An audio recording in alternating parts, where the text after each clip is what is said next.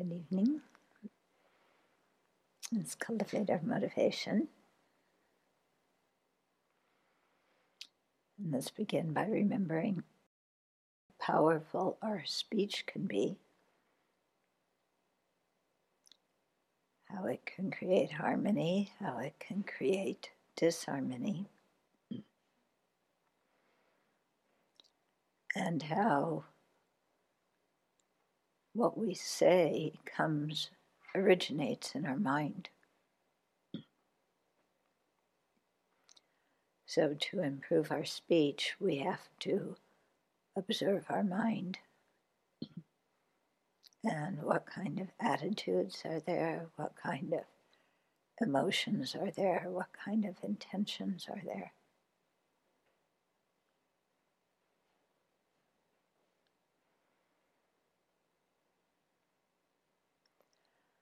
So if we have certain habits of speech, it's good to do some research on them and see, are there certain situations that we fall into certain habits of speech with? Are there particular people that we have certain habitual kinds of speech with? And then when we find the patterns, that will help us very much to investigate why. What is the intention behind those habit patterns of speech? And then to clean up our speech, generate positive motivations, and steer our speech in a way that brings truth and harmony.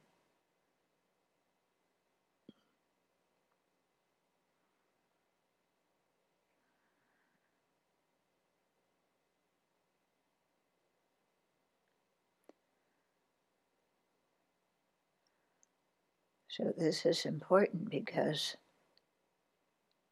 the chief ways that Buddhas guide and benefit sentient beings is through their speech, through teaching the Dharma, through showing sentient beings the path out of dukkha.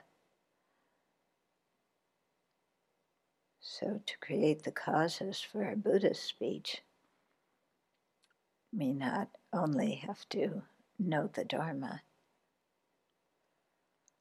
but to really have compassionate intentions and to learn how, when, where, in what way to speak about certain topics, and when not to speak about certain topics.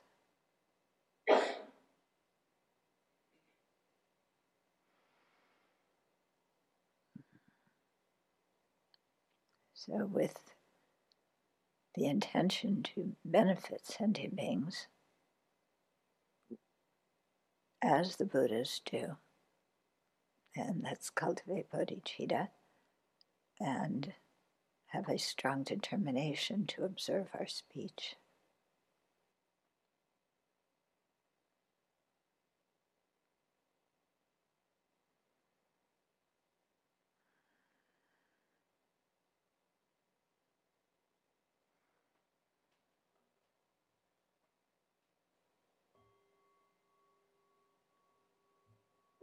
Okay, so we were in the chapter on karma, the universe, and evolution. And if you remember, we were in the middle of a section talking about the relationship between karma and the external world, or between the mind and the external world.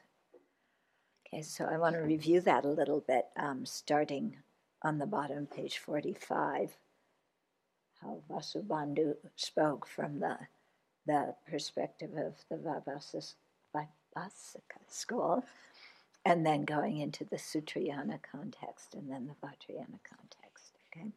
Now, if you remember the last time we were talking about this, people had all sorts of wonderful questions. How exactly does this work? Please go into more depth about this and that. And I had said at the beginning of the chapter that these were His Holiness's current thoughts about some of these things, and that he says repeatedly in this chapter, this needs more research. Okay. So if His Holiness did not explain it here, because it's not perfectly clear, because he says only people with very deep realizations and concentration will know about, you know, we're getting into the section about the winds, and you know, we'll know about those. So if he doesn't write about them, please don't expect me to know about it, okay? I have the same questions as you do. So you can jot your questions down and put them in a file, and when somebody comes along who is capable of answering them, then you ask them, okay? Or maybe you can discuss it with each other, because I think a lot of these ideas that His Holiness puts forth here are put forth for us to think about. And I know for me, you know, as I read it, I think about this and this and that, and, you know, and you know, you throw around different ideas in your own mind about how these things link up. But it's not like, you know, this is all written in some textbook, encyclopedia, and we can all look it up because the Buddha happened to write it all down because he's the only one who understands it. Okay.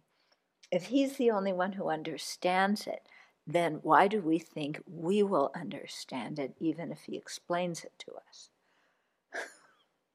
Okay, so, you know, keep these things as points to play within your mind, to discuss with each other, and try and be satisfied with that. Or else.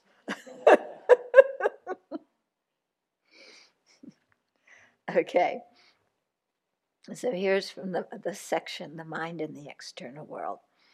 So although Vasubandhu stated in The Treasure of Knowledge, the manifold world arises from karma, he and other Abhidharma authors did not detail the exact process through which this occurs.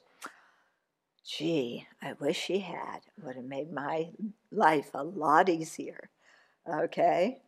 So maybe you can gain single point of concentration and go talk to Vasubandhu and ask him about this, since he didn't explain it.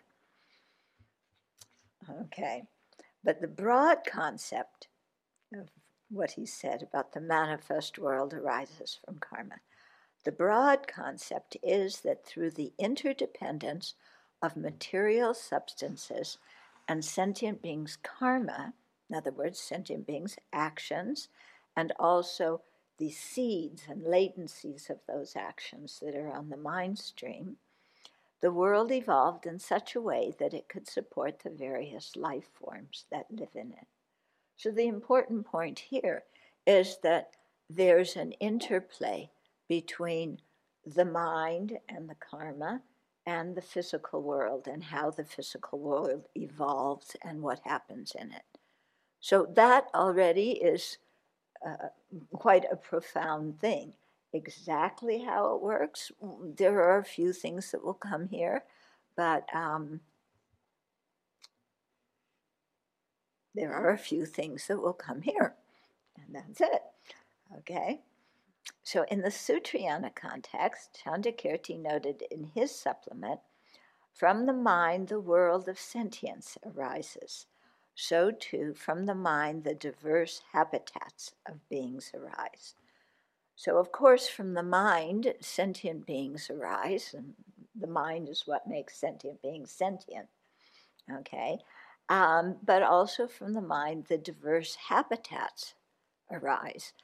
So, you know, if you think about the mind creating the karma, and, you know, when we studied karma, how there's the environmental effect of the karma, and that means that we're born in certain situations due to the kinds of actions we've done. It does not mean that our karma goes in there and makes things happen in the environment that affect us, okay? That's not what that means. It just means that we get born in different kinds of environments according to our actions. And if you go back to Volume 2 and look at, I think there's a chart in there about the 10 non-virtues and the environmental result, you can see, oh yeah, that action here leading to that result there, that makes sense. Yeah, like, yeah, what I think when the one when you lie is that, you know, the rivers dry up, everything dries up, doesn't function. Well, yeah, when you lie, that's what you're making happen. Yeah, harsh speech, you're born into a place where there's lots of rocks and thorns. Okay, so that kind of thing, you can see there's some link in that, yeah. Now, exactly how that works, that is for you to discover in your meditation. Okay? Okay, so too from the mind the diverse habitats of beings arise. The Chittamatra school understands this literally and developed a philosophical system that denies the existence of external objects, and instead asserts that both the perceiving consciousness and the perceived object arise from the same latency on the foundational consciousness. Okay, so this is the Chittamatra scriptural proponent, and they're the ones who assert a mind basis of all, or what we call the foundation consciousness, and that is another consciousness. There's the six usual ones, then there's an afflictive consciousness, and then there's this one, the foundation consciousness. And on it's the storehouse for all the karmic seeds and all the latencies for all different other kinds of things. Okay, so seeds and latencies don't always refer to karma. Sometimes they're the seeds and latencies of afflictions, okay? And also when you study the Chittamatra system, there's all sorts of other latencies that they have too. So yeah, it's kind of a broad thing. But their philosophy is that when we look at the clock, okay, the visual consciousness that's seeing the clock, yeah, arises from a latency on the mind, and so does the clock that consciousness is perceiving. Okay. Usually, the other Buddhist schools say there's an observed object there, then there's a sense faculty, in this case maybe your eye, and then there's your consciousness, and by the object contacting the sense faculty, then the consciousness perceives the object. So there's a cause and effect relationship there between the object causing the consciousness. Okay, between the Chittamatra, yeah, the object and the consciousness arise from the same seed, the same latency. So there's not that causal relationship, okay? But then when you ask the Chittamatrans, well then how come when our eyes are open, we can see something, and when our eyes are closed, they can't. If it's only the latencies, then, you know, they say, well, you still need that as some kind of cooperative condition or something. Yeah, they find some way to answer it. But it's an interesting kind of theory, you know, what they do. And it, yeah, it's interesting to think about that my mind and the object that I'm perceiving arise from that same latency. So that means the object is not out there independent of the mind as something external waiting for me to come along and perceive it. Yeah. So then you kind of go, whoa, then what is it? Okay. So the Madhyamaka school disagrees with that. Okay. Although it refutes an objectively existent world out there that is unrelated to sentient beings' minds. Okay. So it's like the Chittamatra in that respect. There's no objective external world out there that's not related to our minds. But the Madhyamaka say there are external objects, okay?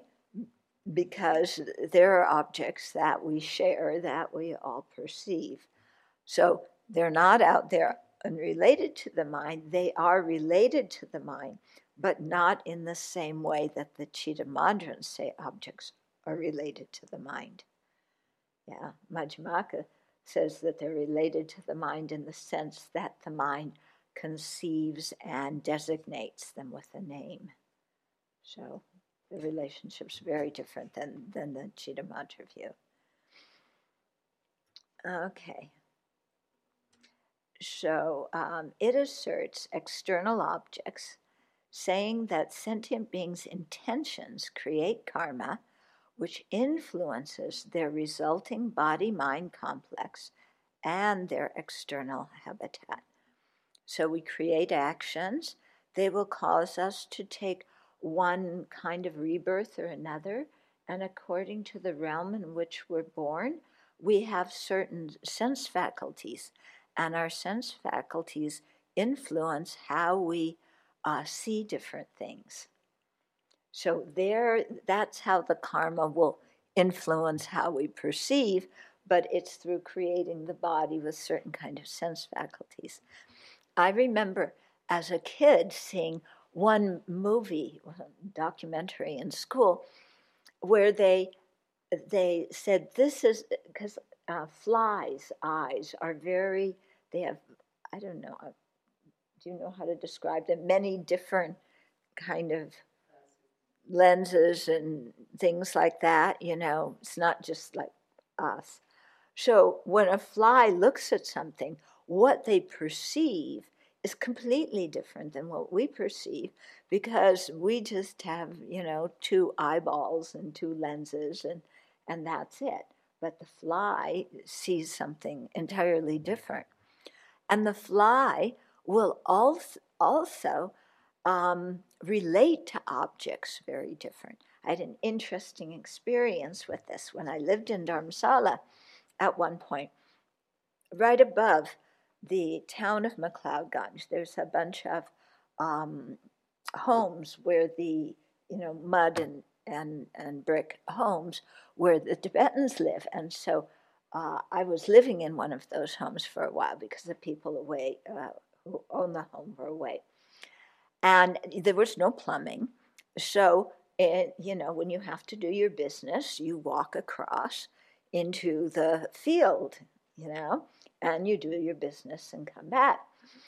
And what I discovered is every day, you know, I could go to the same place because it was clean the next day because I did my business, and then the flies came and they saw food.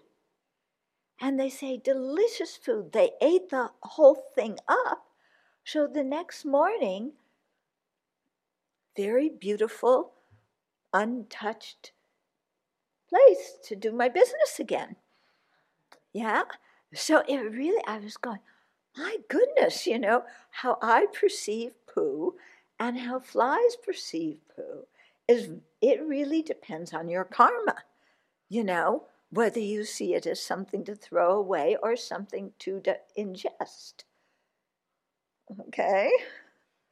So there's many things like that. And then, you know, just even in the human realm, how one situation people can see in totally different ways.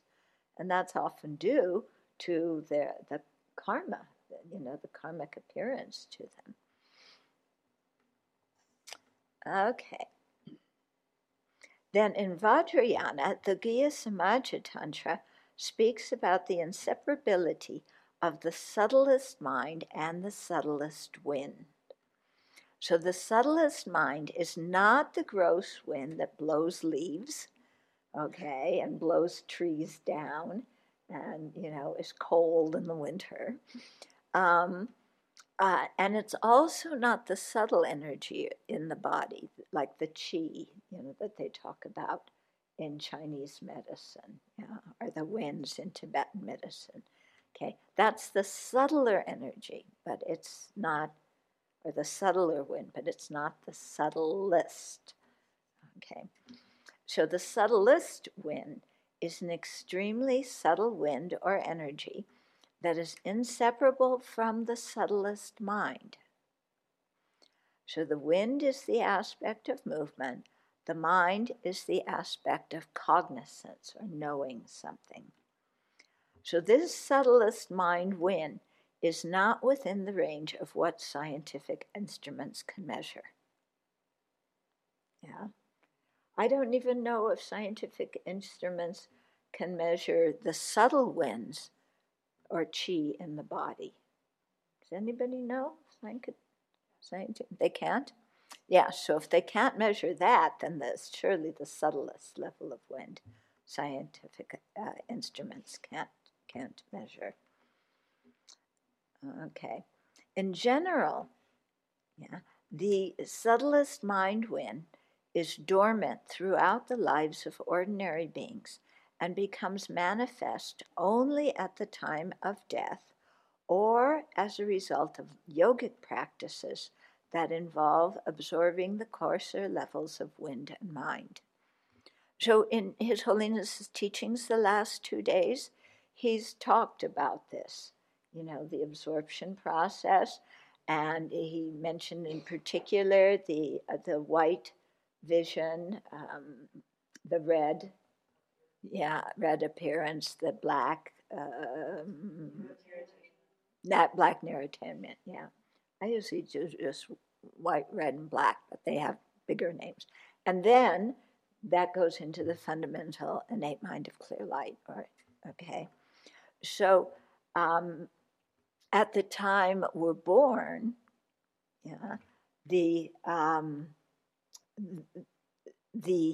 as a human being, that subtlest mind wind enters the fertilized egg, okay? It resides at the heart chakra, but once our grosser senses start coming about, that subtlest mind just is dormant because our grosser consciousnesses take over, okay? But at the time of death, what happens is the body loses the ability to sustain consciousness, so the grosser consciousnesses dissolve or absorb gradually into something more and more subtle and refined, and then eventually into the both the consciousnesses and the winds absorb into the that subtlest mind wind. Okay, and then when that leaves the body, the last moment in the body is the moment of death. When it leaves the body, then it's going into the next life. Okay, so,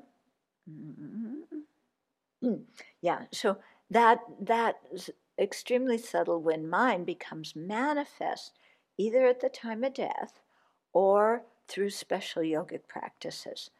And the trick in Tantra, one of the things that makes Tantra very profound, is to be able to make that mind manifest and then have it realize emptiness.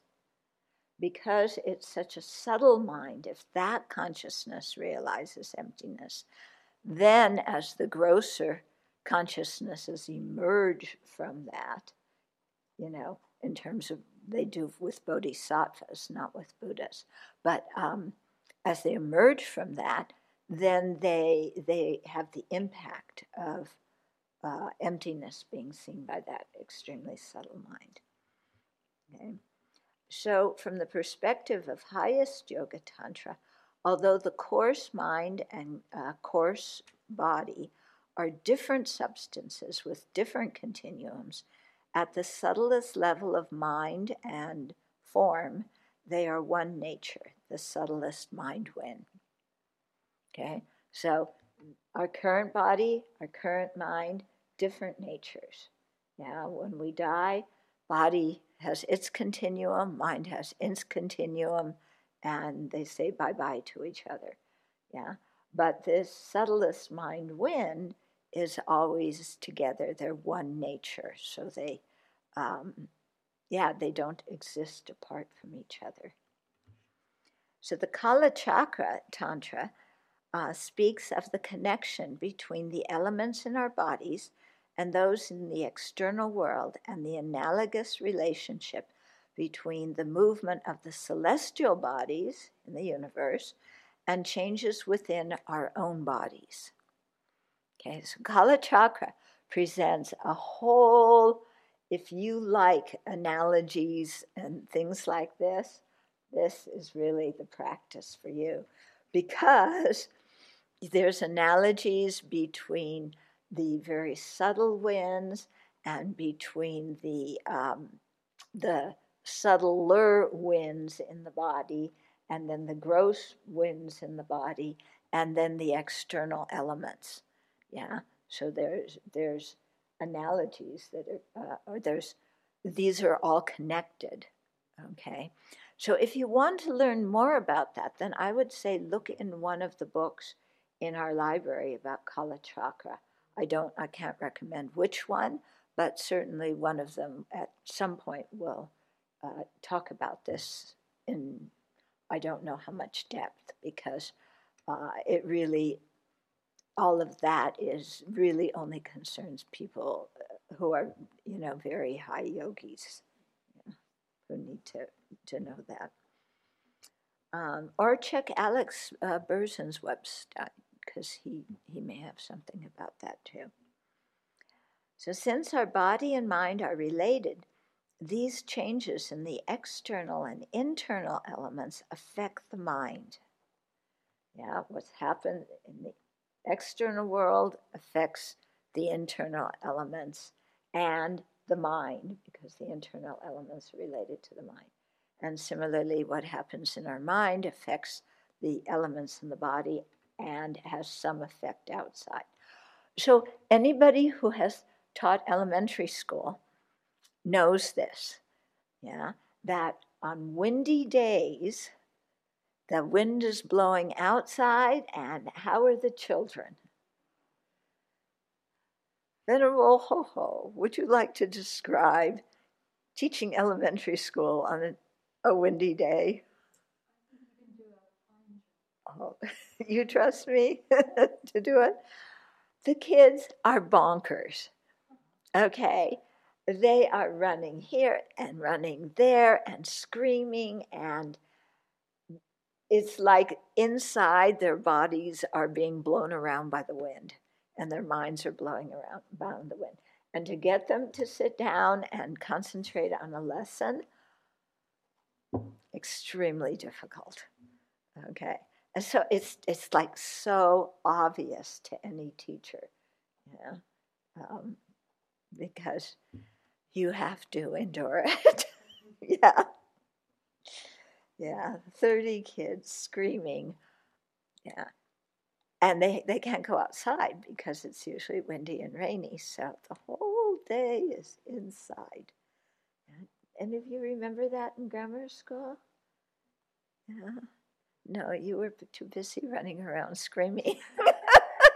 We all were. Okay. And, you know, I mean, we can see that in certain environments, you know, being in a dry environment affects the mind, being in a wet environment affects the mind. We can also see that what's going on in our mind will affect our physical health. Yeah, when our mind is very stressed, our physical health tends to decline too. So, you know, there's all these relationships here. And I think the relationships, all this happens, that the winds are the key element in this linking of the mind with the gross body and with the environment. Okay. Since our body and mind are related, these changes in the external and internal elements affect the mind. Conversely, the mind, especially its intentions, which are karma, influences our bodily elements and by extension the elements in the larger universe. That would be a fascinating thing to experiment about. Yeah, how your mind and motivations and so on, not only how they affect the body, but how they affect the external world too. Now, I think it would take a whole lot of beings, you know, for them to bring about a significant change in the external world. It's not just one person. Yeah.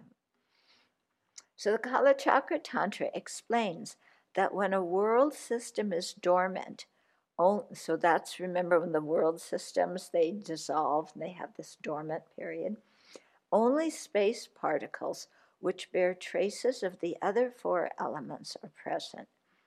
These elemental particles are more like attributes than distinct material substances. The material things in our environment are composed of these elements in varying degrees. As part of composite objects, such as our bodies or the table, our bodies are a good example of this. The earth element provides solidity. So what in your body do you think has a predominance of earth element? Bones, okay. The water element, you know, provides fluidity and also cohesion. What's that going to be in your body? Yeah.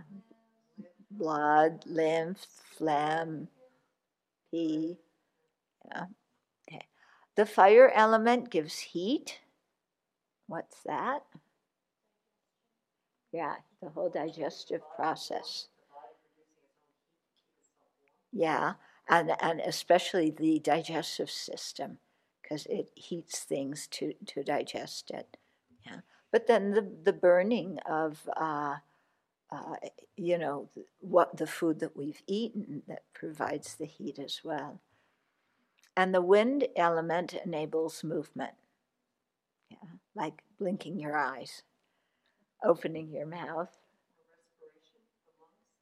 Yeah, respiration. So the elements develop progressively in both the universe and our bodies. So first there's space, then wind, then fire, water, and earth sequentially. Those of you who do the Yamantaka self-generation will recognize this. Yeah. At the time of a human being's death, the elements absorb. They lose their power to support consciousness in the reverse sequence. So first the earth element dissolves and it's hard to move the body. Yeah, body feels heavy. And you have a vision at that time of water, of like a mirage, because the earth element is weakening, so the water element becomes prominent. Yeah, you see like an internal appearance of a mirage. And then, so that was the first, the earth element. Then the fire element,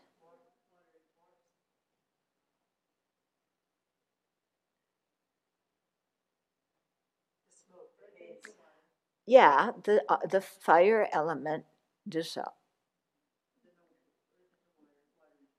Oh yeah, okay. So yeah, so the water element then dissolves, and you get the appearance of smoke because the fire element is dominant. Then the fire element dissolves, and you get the appearance of like little fireflies. And then that appearance, the wind appearance, dissolves, and you get an appearance of like a very dim light at the end of a tunnel. And in each thing, each dissolution corresponds with one of the aggregates that is losing power, one of the senses that is losing power, and so on. So you really see how the whole body-mind complex is just totally collapsing at death. And it all dissolves into this extremely subtle mind wind. Mind wind. Okay.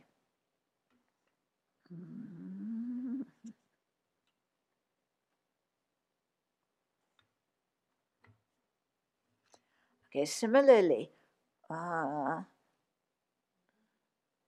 when a world system collapses, so that was the previous verse was the body dissolving. Here's the world system collapsing. When it collapses and comes to an end, the elements composing it absorb into each other in this reverse sequence. Earth absorbs into water, water into fire, fire into wind, and wind into space. Unobservable by our physical senses and lacking mass, the space particles are the fundamental source of all matter, persisting during the dormant stage between one world system and the next, and acting as the substantial cause for the coarser elements that arise during the evolution of the next world system. In the paragraph right above, it said, these elemental particles are more like attributes than distinct material substances. What are attributes here? Hardness for earth, fluidity and cohesion for water, heat for fire, movement for wind.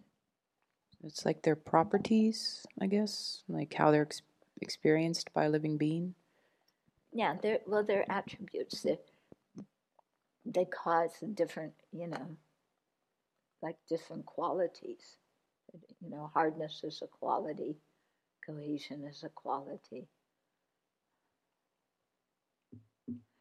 They're trying to get us away from the idea of, here's a little water particle, and here's a little fire particle. But fire, how is fire a particle? Yeah, okay. So it's trying to get away from that into kind of their qualities and how they function. So space particles are not like the partless particles asserted by non-Buddhist schools that assert ultimate, partless, and unchanging building blocks out of which everything is constructed. Which Buddhist schools talk about that? Vaibhasikas and Satantrikas. Yeah. So, nor are space particles inherently existent particles, or any of them, they're not inherently existent particles. In fact, sometimes when they talk about a particle of earth, they'll say it actually has attributes of all the other particles too in that one particle. Okay, but the earth is dominant, so it's called an earth particle. Okay. Don't ask me how that happens. So the space particles exist by being merely designated in dependence on the potency for the other four elements. So they're called space particles because they bear the potency for the other four elements, you know, and they carry that potency from the dissolution of one universe or one world system into the evolution of another world system. The external five elements are related to the corresponding inner five elements that constitute the body. These, in turn, are related to the subtlest wind that is one nature with the subtlest mind. So that's interesting to think about, you know, earth element on the outside relating to earth element on the inside. You know, you sometimes feel, but they're two different things, you know, how are they related? When you eat food, what are you doing? You're taking, you know, the earth, water, fire, and wind elements from outside and putting them inside your body, and they become part of your body. Yeah. And when you pee and poo, you know, internal elements are going outside and going back into the external environment. So there's, you know, some good give and take there. Okay. So the subtlest of mind and wind is endowed with a five-colored radiance that is the nature of the five Dhyani Buddhas and the five wisdoms. So these things, are, there's correlations for all of them between the elements, the Dhyani Buddhas, this five-colored radiance, the five wisdoms, the aggregates, all these things. You can make a whole chart, yeah, about it. In this way, there is correspondence between the external world and the innermost, subtlest mind of sentient beings. Interesting to think about, isn't it? Yeah. That there's some relationship, because we usually think, you know, here is here, and it's totally its own objective self-isolated system, and out there you have all those other elements and they have their own thing and there's no connection between the two. That's how we ordinarily feel. Yeah, but this is saying actually there's some correspondence going on here. The five subtle elements in the body evolved primarily from the subtlest wind, that is the wind part of the subtlest mind wind of that sentient being. The five subtle elements in turn bring forth the five coarse elements in the body and the five coarse elements in the external world. Thus, from a tantric perspective, all things evolve from and dissolve back into this inseparable union of the subtlest mind and wind.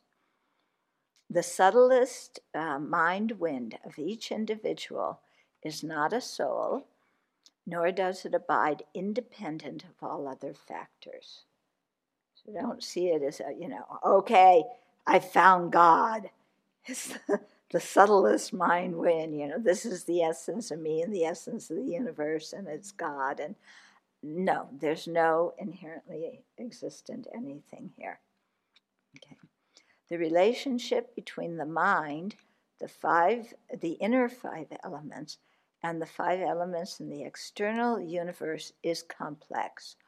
Only highly realized tantric yogis are privy to a full understanding of this. Okay. The karma of sentient beings who will be born in that universe are those karmas are the cooperative conditions for that universe. Okay, so your substantial cause is going to be the five elements, and then the karma is going to be one of the cooperative conditions, not the only one, but one of them. When their karmic latencies begin to ripen, when sentient beings' karmic latencies begin to ripen, the space particles are activated and they give rise to the wind element, the motion of pure energy. Fire, water, and earth elements sequentially and gradually arise after that. I believe that the evolution from space particles into the manifold phenomena of a universe and those phenomena's devolution into space particles at the end of a universe could be related to the Big Bang theory. However, I don't think that there was one space particle in the center that exploded to produce everything. With further investigation, perhaps a correlation could be made between space particles and some theories of physics and astronomy. Okay, this is your job. Or was your job? So the elements of an individual's body are related to his or her personal karma and the subtlest mind wind. The larger external universe is the environmental effect of the collective karma of sentient beings who enjoy it. Okay? So that refers to what I was talking about at the beginning, the environmental effect of different actions, and the collective karma. So if there's a certain group of sentient beings who've created similar karma to be born in a universe with particular attributes, then their karma comes together and helps influence the physical elements, and then they get born in that place. The larger external world is the environmental effect of the collective karma of the sentient beings who enjoy it. Okay, the collective karma of the sentient beings who dwell in a universe influence the way the coarse elements evolve to form that universe. Okay. In other words, the universe and the sentient beings exist in dependence on each other. And then, you know, when you think about that, and then you think about mandalas with the different deities in the mandalas, and you think about pure lands and the kind of beings born in those pure lands, then you see that there's some correlation between the environment and the minds and karma of the different beings, or the mental states of those different beings that live in those different environments, you know. And you can understand then how somebody who has a very, very uncontrolled mind, it's going to be difficult for them to get born in a pure land, you know, because their mind is not matching at all the kind of attributes of the physical attributes of the pure land, or the attributes of the minds of the other beings born in that pure land. Okay, and the same would go for the hell realms. In other words, the universe and sentient beings exist in dependence on each other. Sentient beings cannot exist without the environment in which they live, and the environment cannot exist without the sentient beings whose karma played a role in its creation. But when we look at the external world, we feel like the people are very independent from it, and like the environment can exist without the sentient beings whose karma played a role in its creation. Yeah? Seems that way, doesn't it? I mean, I die and this whole world continues. It's not like everything ceases because I do, but there's still some relationship going on. The relationship between the mind and the subtlest elements is the domain of highly realized meditators with single-pointed concentration. According to scriptural sources and the experience of highly realized yogis, someone who has subdued his or her mind and developed a certain level of control over his or her inner elements can also control the external elements. This accounts for the stories we hear of people who can walk on water, fly in the sky without boarding a plane, and travel beneath the earth. Okay, so if you can control your mind, then you begin to develop the ability to control the elements. And that happens through attaining the different levels of jhana and gaining the super knowledges. Okay. And then the next section is the laws of nature and the law of karma and its effects. So the laws of nature and the law of karma and its effects operate in their own domain, although they intersect at key times. Okay, so we just got done talking about how things were related, and now we're hearing that karma and physical laws operate in their own domain, but they do interact and connect in certain ways. Okay. So not everything in sentient beings' lives and environments can be reduced to the functioning of either natural laws or karma.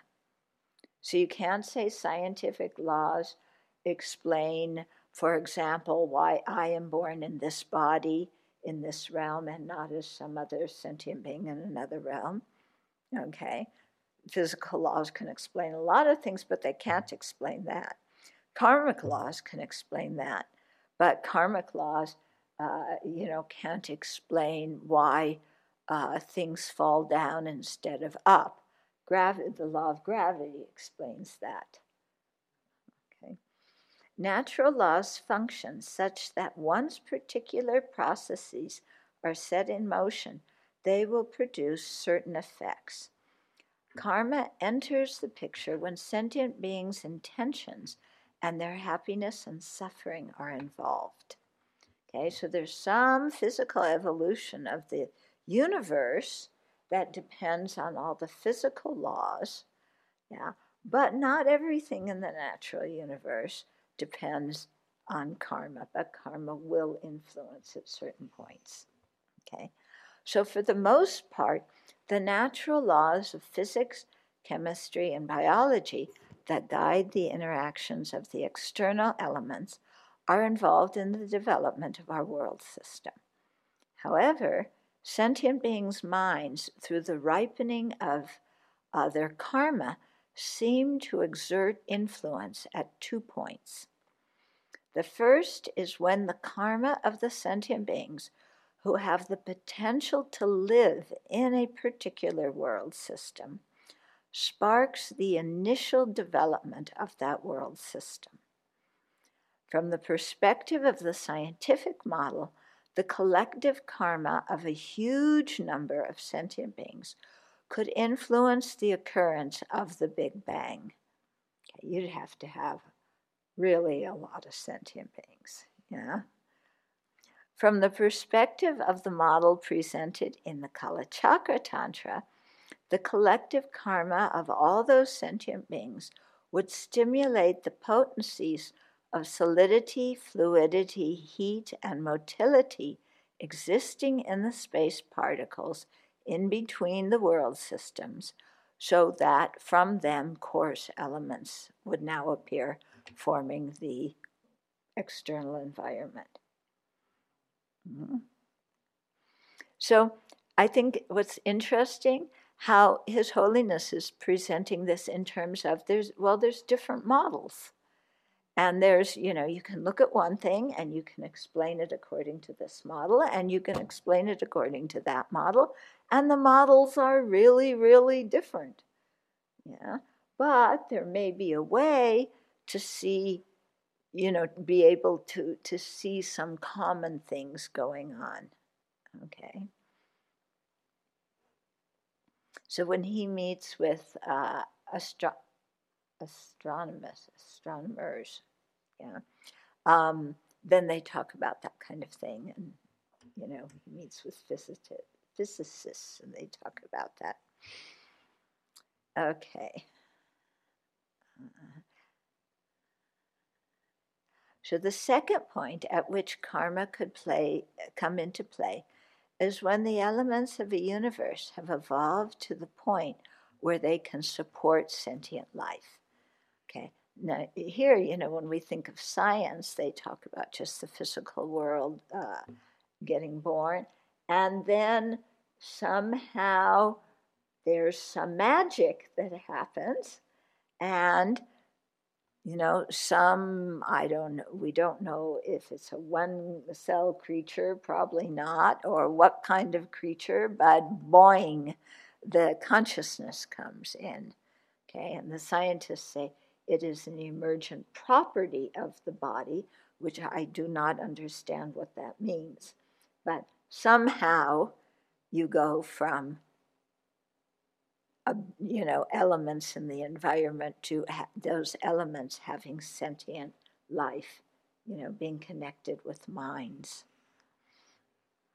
So when that is about to happen, karma could act as the instigating factor for previous inanimate forms to become the bodies of sentient beings. That is, mind streams could enter those forms to produce sentient beings with bodies and minds. The evolution of various species would subsequently occur. Okay, so interesting thing to think about. Mm-hmm. And sometimes some of the scientists, and especially the tech people, they'll say, well, how about a computer? Can it become a sentient being? So, you know, all this thing of artificial intelligence, and I mean, creating artificial intelligence depends on human beings inputting a lot of data that make things happen. That doesn't mean that the computer is thinking. It means that there's just certain computer processes that are going on. But His Holiness said, if at some point somebody's karma is such that their mind is attracted to a computer as a body, and if that computer has the requisite physical things that could support a consciousness, then it's possible for a mind to take rebirth in the body of a computer, and that would be a sentient being. Yeah, and we kind of roll our eyes, but I guess if you know, look at amoebas, and, you know, can you imagine a mind stream going in there? And you know, we don't even know if amoebas are sentient or not. Yeah. But even one-cell bacteria, the common agreement is they're not sentient, but at some point, you know, they could support somebody. Yeah. I sometimes wonder, people who become experts in different scientific fields, if they get born as those things that they investigate. Yeah, so maybe, you know, the tech people are gonna be born as computers, you know? And then you have this computer saying, oh, I was Zuckerberg. Okay, what's his first name? Mark. I was Mark Zuckerberg in my previous life. And the other computers go, really? Well, I was Bill Gates in my previous life. Another one says, but I was Steve Jobs. And another one says, yeah. So who knows? Yeah. That would be interesting. And then all the computers are jealous of each other, trying to churn out more and more, whatever they churn out when they're sentient beings. Yeah. Okay, so another way to describe this process is in terms of substantial causes and cooperative conditions. Both are necessary when we speak of natural laws or karmic law. A substantial cause is what actually transforms into the result, Cooperative conditions are the causes that assist this process. For example, wood is the substantial cause of a table, and the people who built it, as well as the nails that hold it together, are the cooperative conditions. And then you have the paint and the, you know, all these other things too. Because everything that is produced must have previous causes that are concordant with it, I believe that the continuum of material existed before the Big Bang. Okay? Because if the Big Bang was dense material, where did all that dense material come from? It needed a cause, yeah, which had to be other kinds of physical material. It wasn't that the Big Bang came out of nowhere. Yeah. There were substantial causes and cooperative causes. So this material that was the substantial cause of the world system that developed after the Big Bang, okay? And similarly, in the Kalachakra Tantra, space particles existed before the formation of our world system. They were the substantial cause for all the material in this world system. Regardless of which model we accept, the karma of the sentient beings who will be born in that world system act as the cooperative condition for these material elements to appear, coalesce, and form a world system. Karma could similarly enable them to become the basis for sentient life. Yeah. So, have you ever wondered, you know, I mean, why do human bodies look the way they look? Why don't we have, you know, five eyes? Or, you know, mothers are always saying they want a few extra arms. Yeah. So why don't we have more arms? Why do we have legs instead of some kind of motor-operated, you know, skateboards as the lower part of our body? Okay, you know, why do human bodies look the way they do? That has to do with the karma of the people who are going to be born in these kinds of bodies. So I find that interesting to think about, because usually when we think of human beings, again, our mind is quite rigid. This is what human beings look like, and there was never any choice. They always looked like this. They're always going to look like this. And, well, okay, maybe they came from a few apes, but the apes actually look like us. Yeah, we don't look like the apes, but the apes look like us. Huh? Yeah. Have you ever looked at the photographs of orangutans? More than other apes, the orangutans, you know, I look at the photos, I feel like, you know, I should be able to talk to that sentient being. Yeah, just the look in their eyes and so on. Mm-hmm. So to use an analogy, oh, no, I didn't read all of that. Okay, sorry. So now the next section is karma and our present environment.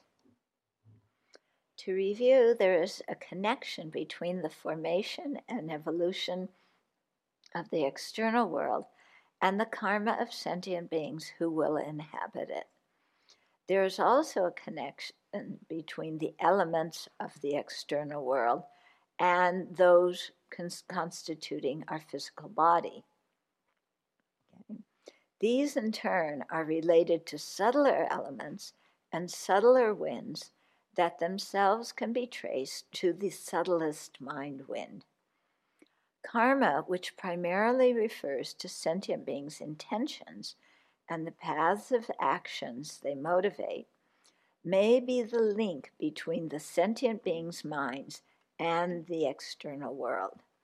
Yeah, and this is where I think the link is, you know, from karma going into the the subtle energy. Because they talk, you'll hear sometimes in scriptures about the winds of karma, blowing us here and there. It's not the external world, the wind that, you know, oh, I'm going to blow you to Baltimore. It's not like that. It's, you know, the karma is somehow connected with the wind, and then that, when the karma ripens, then that can influence the external world. And I mean, you can feel that when you're sensitive to your body. You know, you can feel when your wind is all like nutty and you can't concentrate. Yeah, we've all had that experience, right? You know, you just wake up and like, I can't concentrate, and I'm restless, and I'm or I woke up and I'm in a bad mood and I'm lethargic. And I think, you know, there you have some relationship between the mind and the karma and the subtle winds, not the subtlest, but the subtle winds in the body. Yeah. Because when you're in a bad mood, physically, you feel different, don't you? Yeah, your body is lethargic. It's, you know, your body doesn't feel right. Yeah. When you're in a good mood, then your body usually feels a bit lighter. Yeah, you can move better. So there's something between the mental states, the karma that's ripening, the winds, and you can also see that as you like with the breathing meditation, when you slow, when you watch which breathing patterns go with which emotions in your mind, very interesting. Yeah, and when you're breathing, you know, short breaths from up here, you're usually tense and stressed. If you can slow your breath down, yeah, and kind of lower the breath, get it into your belly area, your mind becomes calmer. Yeah. Some kind of relationship there. And they also say, and I've experimented with this a bit in the past, is when you're trying to communicate with somebody, if you can match their breathing pattern at a particular time, it enables, you know, you to have more empathy and for them to feel that empathy. Yeah. Because you're breathing like at the same time in the same pattern. Yeah. So people may not consciously notice that, but, you know, that may be going on. It's like when you walk. Have you ever noticed if you walk in step with somebody else? It feels different than if, you know, they're walking da-da-da-da-da-da and you're walking slower or vice versa. Yeah, it influences these things. Karma, which primarily refers to sentient beings' intentions and the paths of actions they motivate, may be the link between sentient beings' minds and the external world.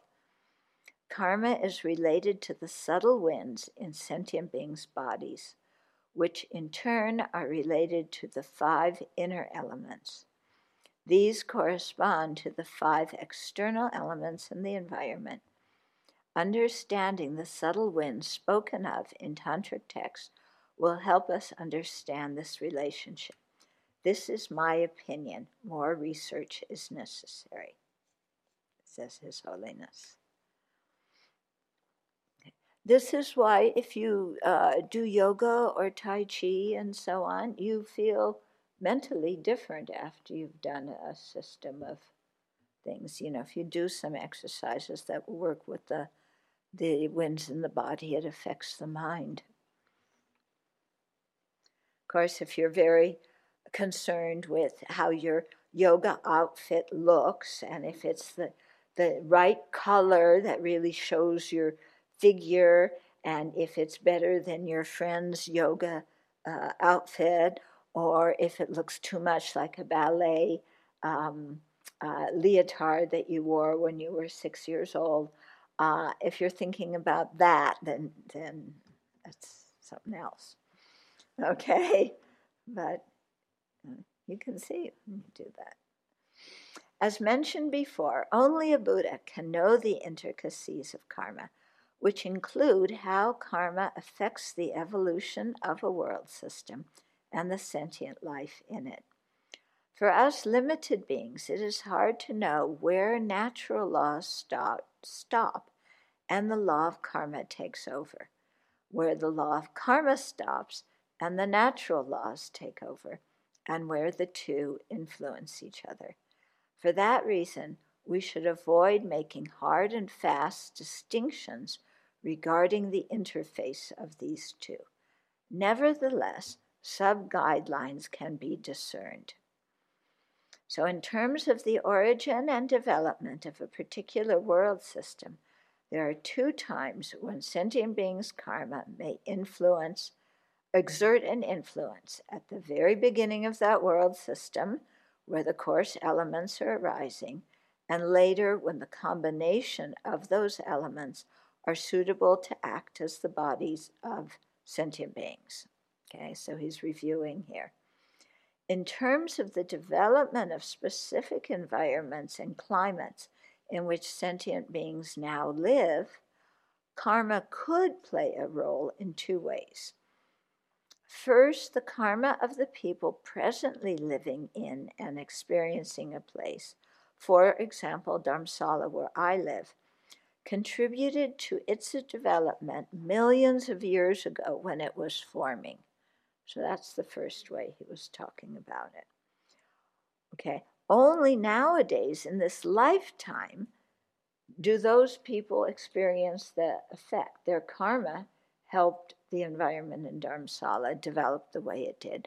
But they weren't born there until this lifetime, so it took a long time for them to actually experience the effects, although their karma was at work helping to create that environment. So we may wonder, how could their karma have ripened so long ago before they were born here? An analogy is helpful. Okay, so before moving into a house, the future occupants design the floor plan and begin constructing it. Okay, with the Buddha Hall, we've spent how many years working on the floor plan and haven't set one single thing to start the construction, but years doing the planning, okay? So that's like, you have the materials there, but then that karma is, going to affect it too. Later, when the house is ready, those people occupy it and experience that environment. So it's like you build a house, you start planning it, but you don't experience the result of living in it until later when you move in. So your karma can ripen at the beginning of a universe or a world system when it's starting to evolve, but you won't experience that result until you actually later get born in that environment. Similarly, when this planet was forming, no sentient beings lived on it. But since there were sentient beings who would take rebirth here, their karma influenced the way the planet would evolve. Okay. And so this goes back to a question people very often ask is, how come population is increasing in this world? Yeah. And they're asking that from the perspective of thinking that there's only sentient life on this planet. And when you think, this universe is enormous. There's all kinds of sentient life out there. It's in different forms because the karma of those sentient beings, creates different looking bodies.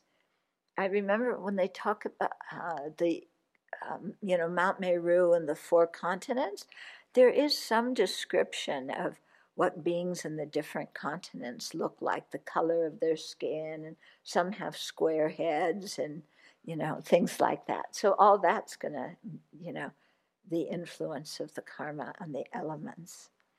Okay, second, a particular environment is influenced by the karma of the people who live in that place now, but were not among the initial karmic contributors to the development of that climate a long time ago. Okay. So these sentient beings later accumulated karma that was similar to the karma of the initial karmic contributors, and thus came to live in that place and experience that climate at this time. Okay. So not all the people who live in a place created the karma for that environment to become what it is at the same time, and their karma was not always the karma that ripened at the beginning of that world system. It could come along later. For example, after Dharamsala's specific climate had already come into existence, another group of people accumulated the karma that could produce this sort of climate. This group did not have a direct connection to the development of Dharamsala's climate thousands of years ago, but due to their actions, which were similar to the karma of the previous group of people, they came to live in this place. The karma of the first group actually contributed to the development of Dharamsala's climate and environment. The karma of the second group did not contribute directly, but participated in it since they live here. Both groups of people created the causes to experience that environment, but in different ways. So if you understood karma, your definition of indigenous inhabitants would change, because it would correspond to when that karma was created and when it ripened. To use an analogy, many people start a business in Europe. Another person in the same field intends to seek employment in the United States. However, she happens to be in Europe and takes a job at the company established by the other people. Although she joins it later, she still contributes to the company's work. So that's like, the people who founded the company are like the people at the beginning whose karma influenced the development of the universe. And then this person who was in the United States somewhere else, she was in another rebirth, but then she came to work in this climate, so she had created somehow the karma to come later to live in that same place or to take a job in that company. Mm-hmm. Karma was not the only cause for Dharamsala's climate to develop the way it did. The laws of inorganic physical causality were definitely involved. Nature has a certain autonomy that does not depend on karma. The tree we see over there grew from its seed. I doubt anyone's karma was involved in that. Similarly, the growth of some leaves today and others next week is due to the functioning of biological systems, not karma. Because some people get really, about this thing of the mind creates the universe. They think everything that happens is due to karma, and there's no other reasons. And His Holiness is saying, no, there's lots of other causal systems working. But this tree is in front of me, and I can use and enjoy it. As soon as the tree is related to a sentient being and his or her happiness or suffering, the karma of that particular sentient being enters the picture. When something in the environment could cause help or harm to that sentient being, okay, then that sentient being's karma is involved. Beautiful plants and colorful flowers grow in the ground where I live.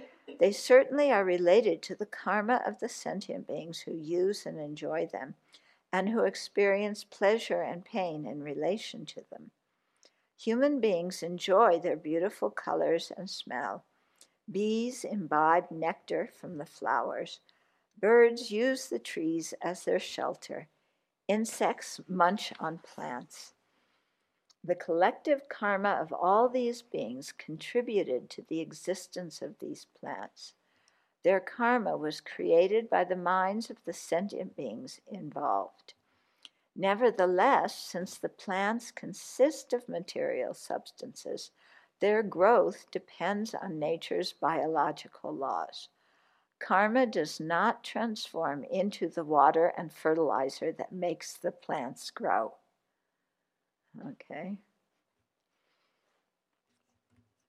Natural disasters such as earthquakes, hurricanes, and tsunamis are produced by the functioning of the laws of nature. Our karma does not make them happen. So all that thing with the tsunamis and the horrible number of deaths that followed years ago, yeah, karma did not create the tsunami. Karma did influence why certain people were there sunbathing on the beach when the tsunami struck. Okay. However, the fact that certain people are there when such events happen is due to their karma. A volcano explodes due to physical factors, such as the buildup of pressure under the Earth's surface. This is not the result of karma, but the fact that some sentient beings are near that volcano and are injured or even die as a result of its explosion is related to the karma of those sentient beings. Other sentient beings who did not create the karma to be harmed in that way are not near the volcanic explosion. Similarly, droughts and floods can be understood in terms of external causes, but insofar as they affect sentient beings, those sentient beings' karma is involved.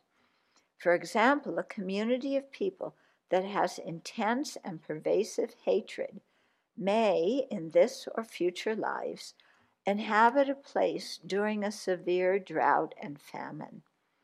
Their being present and experiencing suffering from this are effects of their karma. Similarly, the people who consciously pollute the environment now create the karmic cause to suffer from living in a polluted environment in future lives. Yeah, that makes a whole lot of sense. Yeah. Although we often speak of karma as actions created in previous lives, it also refers to the actions we do today. Our present motivations and choices directly affect the external world. This is true, isn't it? Yeah. We must not think that everything is due to our actions in previous lives and ignore the effects of our present actions.